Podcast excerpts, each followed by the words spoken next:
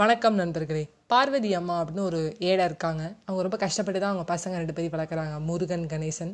அவங்க வீட்டுக்காரர் வந்து வெளியூர் போய் ஏதோ ஒரு சொற்ப பணத்தை எடுத்துகிட்டு வருவார். ஆறு மாதம் வெளில போய் வேலை செஞ்சால் தான் எதனா கொஞ்சமாவது இருக்க பணம் கிடைக்கும். அப்படி இருக்க நிலைமையில வந்து இவங்களுக்கு ஒரு நாள் பானை தேவைப்படுது.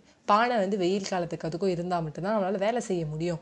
பானையை வந்து நம்ம வாங்குவோம்னு சொல்லிட்டு ரெண்டு பேர்ட்டையும் என்ன பண்ணுறாங்கன்னா பத்து ரூபா கொடுத்து நீங்கள் பானை நல்லா பானையாக ரெண்டு பேர் சேர்ந்து ஒரு பானை வாங்கிட்டு வாங்க அப்படின்னு சொல்லி சொல்கிறாங்க சொன்னோன்னே இந்த கணேசன் முருகன் ரெண்டு பசங்க என்ன பண்ணுறாங்க நேராக கடைக்காரர்கிட்ட போய் பானை கொடுங்க அப்படின்னு கேட்குறாங்க பத்து ரூபாய்க்கு.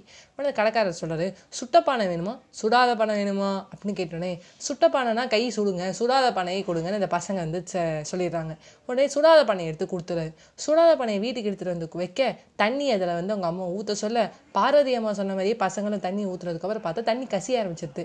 அப்போ ரெண்டு பேருக்கு வந்து ஒரே ஷாக் எடுத்து அம்மா என்னம்மா தண்ணி கசியுது அப்படின்னே டேய் என்ன பானைடா வாங்கிட்டு வந்திருக்கீங்க? அப்படின்னு ரெண்டு பேரையும் கேட்குறாங்க உடனே இவங்க சொல்கிறாங்க அம்மா சுட்ட பானைனா கை சுடுமேனு சுடாத பானையை வாங்கிட்டு ரெண்டு பசங்களை பெத்தனே முட்டாளாக இருக்கீங்களே சொல்லி பார்வதி மாமா தான் திட்டுறாங்க. அதுக்கப்புறம் சொல்கிறாங்க ஏமாறுறது தப்பு இல்லை. ஒரே விஷயத்துக்கு ஏமாறுறது தான் ரொம்ப ரொம்ப தப்பு.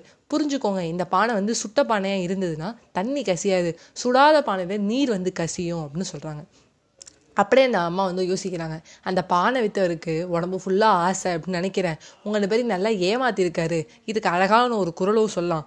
சலத்தால் பொருள் செய்து ஏமாற்றல் பசுமண் சலத்துள் நீர் பெய்து இரி இயற்று. அதாவது இதோட கருத்து என்னன்னா பிறரை ஏமாற்றி சேர்த்த பணத்தை பாதுகாப்பது அப்படிங்கிறது வந்து பச்சை மண்ணில் அதாவது இந்த பச்சை பானையில் எப்படி வந்து சுடாத பானையில் வந்து நீர் ஊற்ற வைக்கிறாங்க.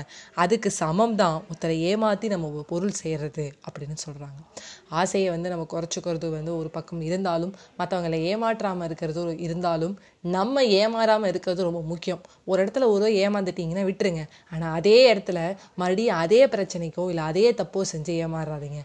ஏமாற்றவனை விட ஏமாறுறவன் தான் பயங்கர முட்டாளும் ஓகே. ஏமாறுறவன் முட்டாளாக இருந்தாலும் அவன் இன்னொரு அதே விஷயத்துக்கு ஏமாறுறது தான் அடி முட்டாள்தனம்னு சொல்கிறேன் பாய் பை நண்பர்களே.